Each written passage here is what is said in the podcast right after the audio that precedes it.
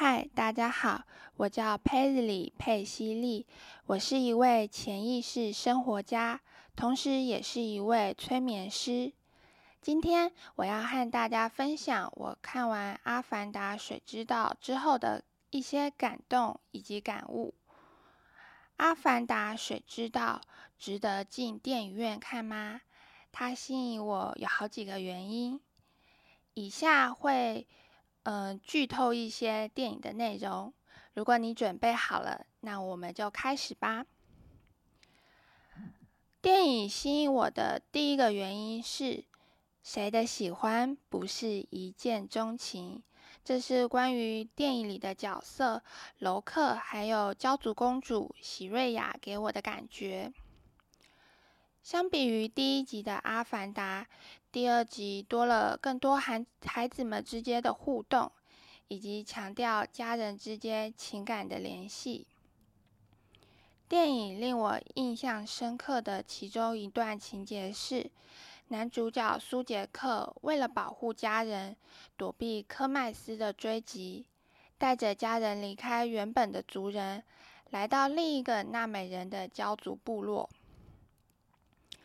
当他们刚到焦族部落时，焦族公主喜瑞亚正好浮出海面，走上陆地，和苏杰克的次子楼克四目交接。虽然一见钟情已经是电影里常见的剧情，但看到这里的时候，我还是觉得很美。可能是因为前阵子我看了另一部欧美的影集。影集里有一段台词特别触动我心，那就是“谁的喜欢不是一见钟情？”看到这句台词的时候，我心想：每个人的喜欢都是一见钟情吗？也可能是日久生情吧。但是在日久生情之后，我们还是会思考：我到底是从什什么时候开始喜欢上他的呢？是在那个时候吗？还是另一个时候呢？亦或是第一次见面的时候呢？也许第一次见面的时候，真的有些神奇的化学作用在发生，真的已经种下命运的种子。但当我们清楚意识到的时候，我们已经在爱情的旅途中了。电影吸引我的第二个原因是。无论我们的父母是谁，每个生命的诞生都是神圣的。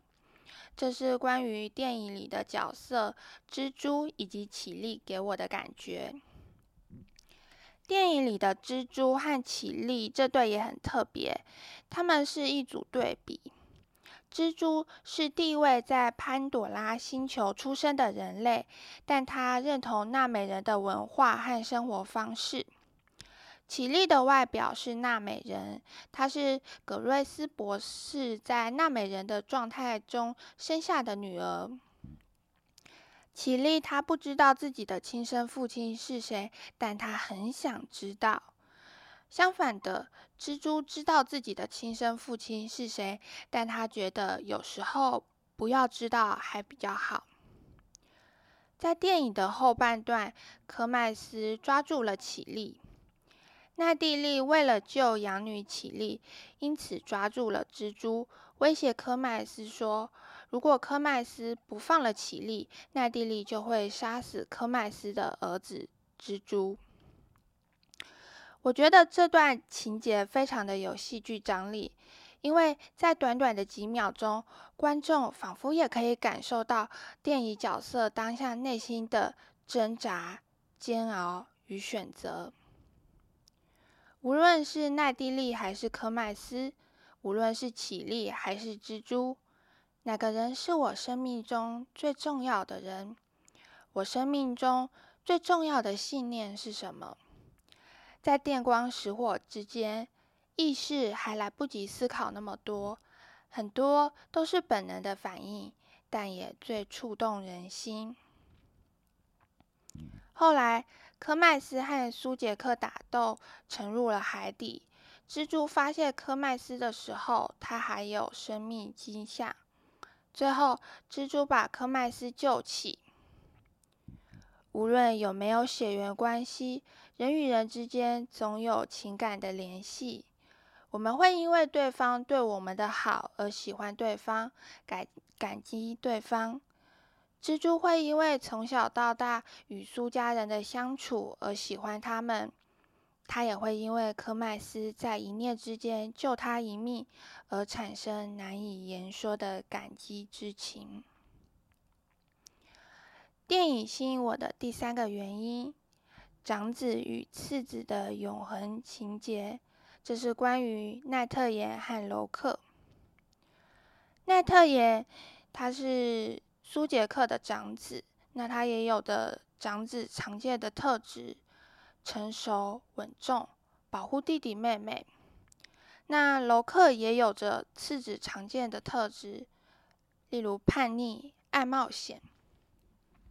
我想，在楼克的心里，他一定会想着：为什么我没有办法像哥哥一样优秀，让父母开心与安心？但我想，在奈特岩的心里，一定也渴望着自己有时可以像弟弟一样，更愿意冒险一点，更敢冲敢闯一点。你自己在家中的排行是什么呢？你上面有哥哥姐姐，下面有弟弟妹妹吗？还是你是独生子女呢？我自己在家中的排行是长女，下面也有一位弟弟，所以很能够体会长子长女的心情。在电影中，比起奈特岩，楼克先吸引了我的注意力。我想，这是因为。我们经常被与自己相反特质的对象吸引，那些相反的特质激起了我们内心深处的羡慕、渴望，甚至是阴影。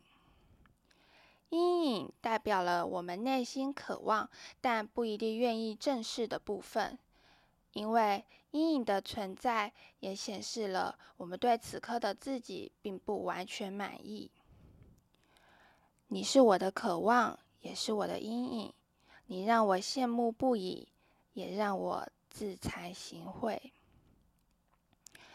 当苏家人刚到焦族部落时，焦族的王子奥农和他的伙伴在嘲笑起立。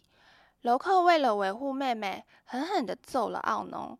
奈特岩本想阻止弟弟，但后来他也笑着加入了战斗。不论是奈特岩还是楼克，我们都在成熟与叛逆之间、稳重与冒险之间保持平衡。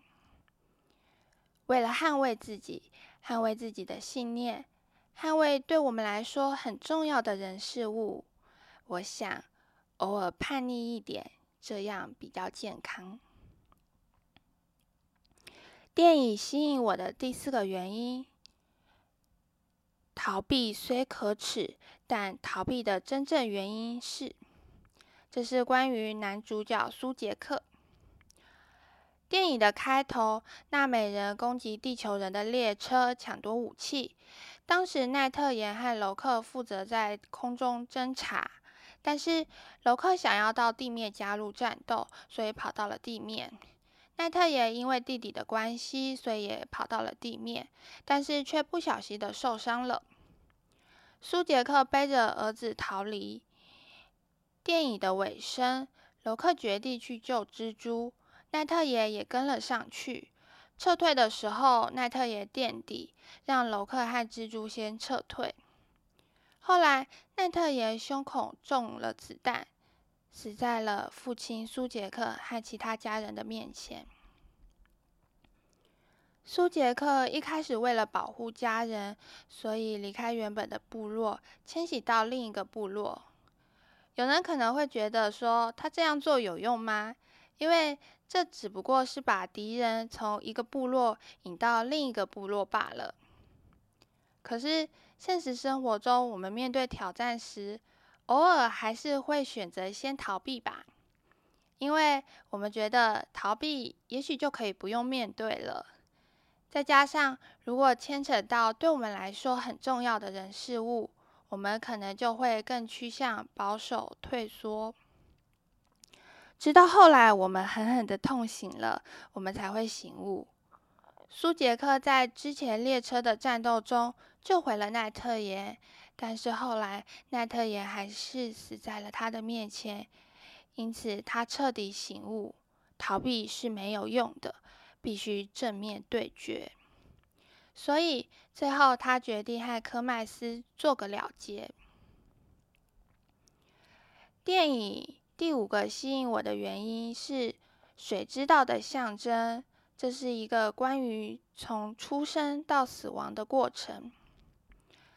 电影的开头，刚出生的奈特也被父亲高高的举起，接受族人们的欢呼庆贺，画面有点像是《狮子王》里面的小狮子辛巴被高高举起的模样，这是生之喜悦。婴儿浸泡在妈妈子宫里的羊水时，身体是蜷缩的。大海孕育万物，一如母亲的子宫。电影的结尾，奈特岩的身体被固定成蜷缩的样子，沉入大海，回到了大地母亲的怀抱。水之道，它象征了人们在海上航行与海底悠游时的道路。同时，它也象征了婴儿出生时的通道，以及最后死亡后回归大海、回归大地母亲的通道。电影吸引我的第六个原因，有时候成长是从某个毁灭开始的。由于看电影之前我没有做好主要角色会死亡的准备，一切发生的很突然，所以当时我看了，其实心里非常的难受。那电影的结尾是奈特岩的葬礼，奈蒂利手中拨着一颗一颗的珠子，呼应了电影的开头，一开始也是奈蒂利拨着手中的珠子，一颗一颗的珠子。